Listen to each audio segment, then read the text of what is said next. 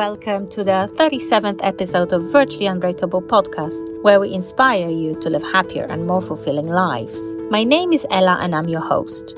Today's topic is how to disagree and manage conflict in a relationship. We will discuss how to effectively communicate your differences without causing harm to your relationship.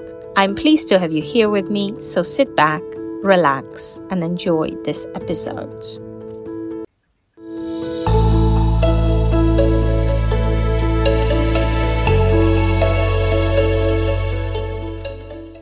How to effectively manage conflict in a relationship?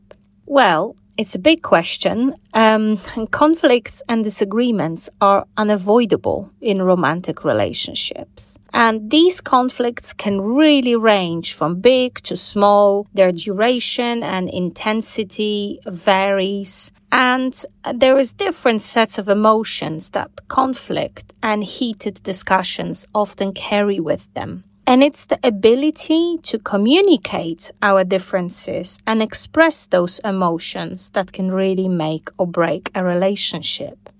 So one thing is for sure, all relationships will experience disagreements and conflict at some point. But how we handle them is all it counts.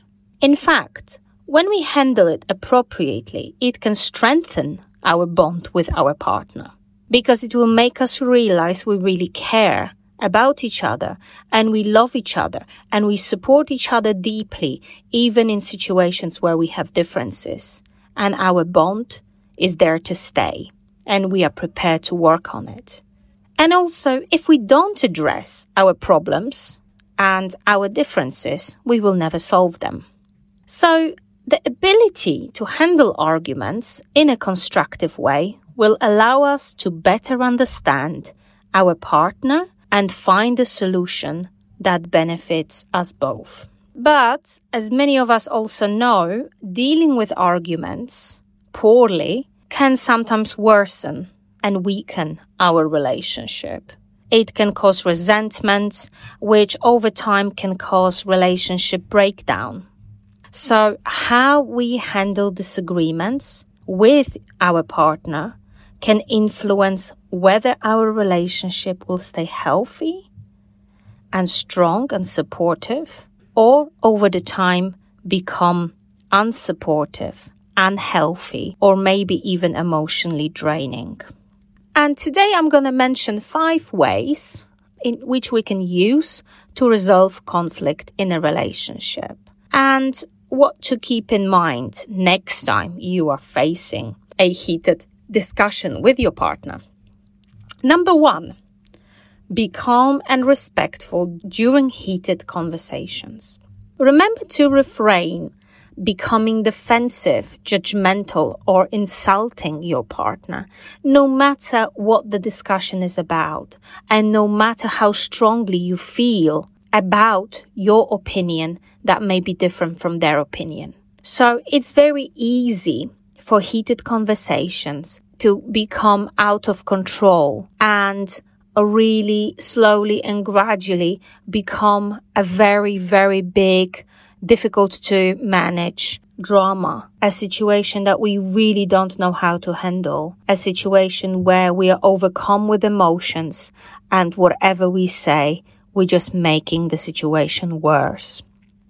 So if you notice that your partner or you become agitated or hostile, it's time to take a break and cool off.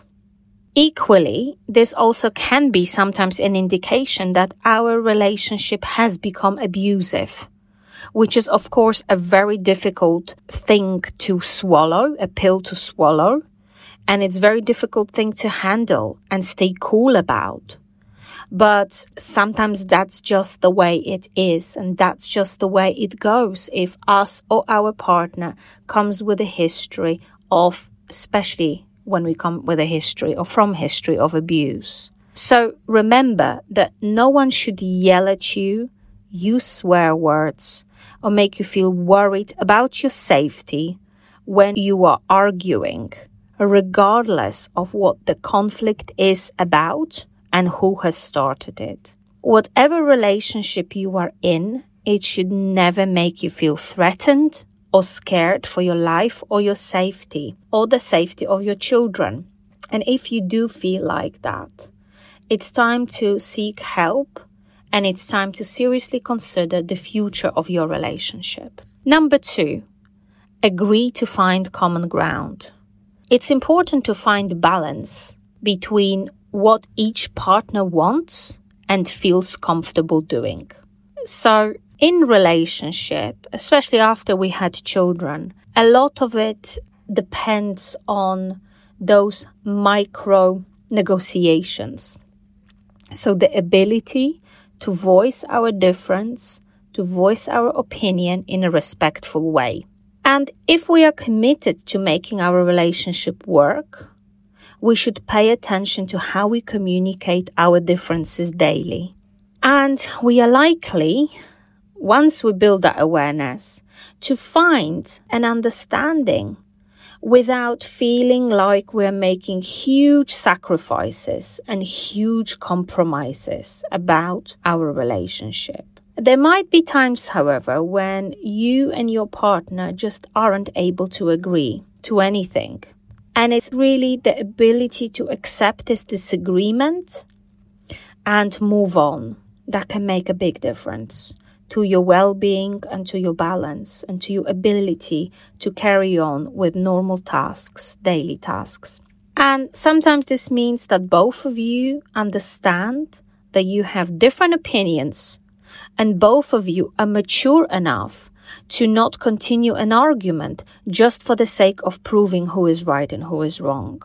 So, conflict resolution often involves making compromises but also equally very often involves showing maturity and respect to one another.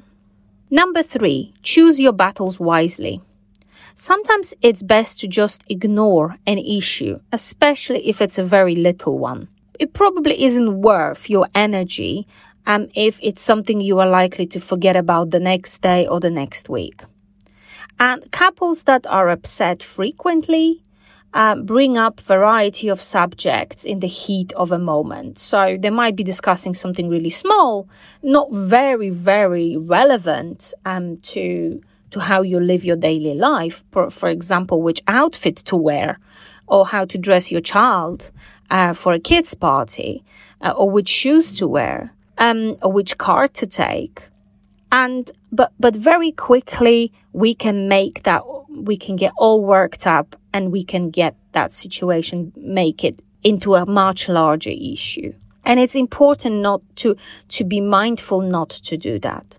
So although it may seem obvious, a heated argument on one issue can very quickly become a complaining session in which both parties air their grudges and the likelihood that any of your complaints will really be properly discussed and fixed decreases as you point out more resentments and more faults to your partner.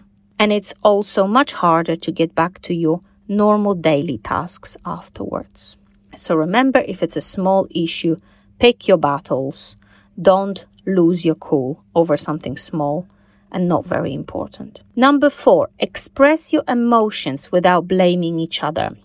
Relationships can suffer, especially when um, one partner makes statements that criticize or judge the other person's character or, or decision making or behavior.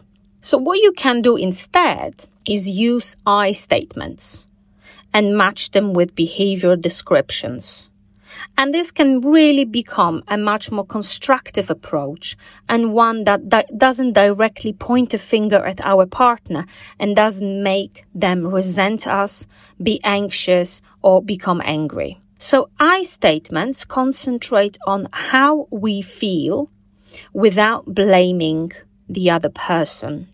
And we use those behavioral descriptions to show our partner what is exactly we are talking about. So, for example, that sort of statement could be I get really irritated when you interrupt me when I'm speaking. Use this instead of saying, You always interrupt me when I'm speaking. Why are you doing it? You make me so angry. Try to avoid using words like always and never. For example, if instead of saying, You never help me when I need it, say, I would really appreciate if you help me when I need it next. Or, it makes me sad when you're not there to help me when I need it. And these strategies are direct and they do not target our partner's character and do not undermine our partner's ability to behave or act in a respectful way. And last point, number five, know when you need a timeout. So consider taking a break from your disagreement if you're not feeling well, if you're getting increasingly more and more agitated, or you notice your partner not listening to a single word you say. If you or your partner are not listening to each other, if you're just shouting at each other, if you're pointing fingers at who is right and who is wrong, it's time to take a break. And taking a break can be very beneficial in those circumstances to take few deep breaths to cool off and to rebalance yourself. And maintaining this composure under pressure is essential to effective conflict management. At the end, I also want to mention four steps that can really define whether your relationship will survive or whether over time, especially under difficult circumstances, will become one that is very difficult to manage and perhaps turns into unfulfilling one. And those four steps that determine the future of your relationships are number one, ability to apologize. Number two, ability to forgive. Number three, ability to teach our partner what they've done wrong and how they can improve. And the last one, number four, ability to listen and learn. I hope this was helpful to you, and I look forward to speaking to you next week.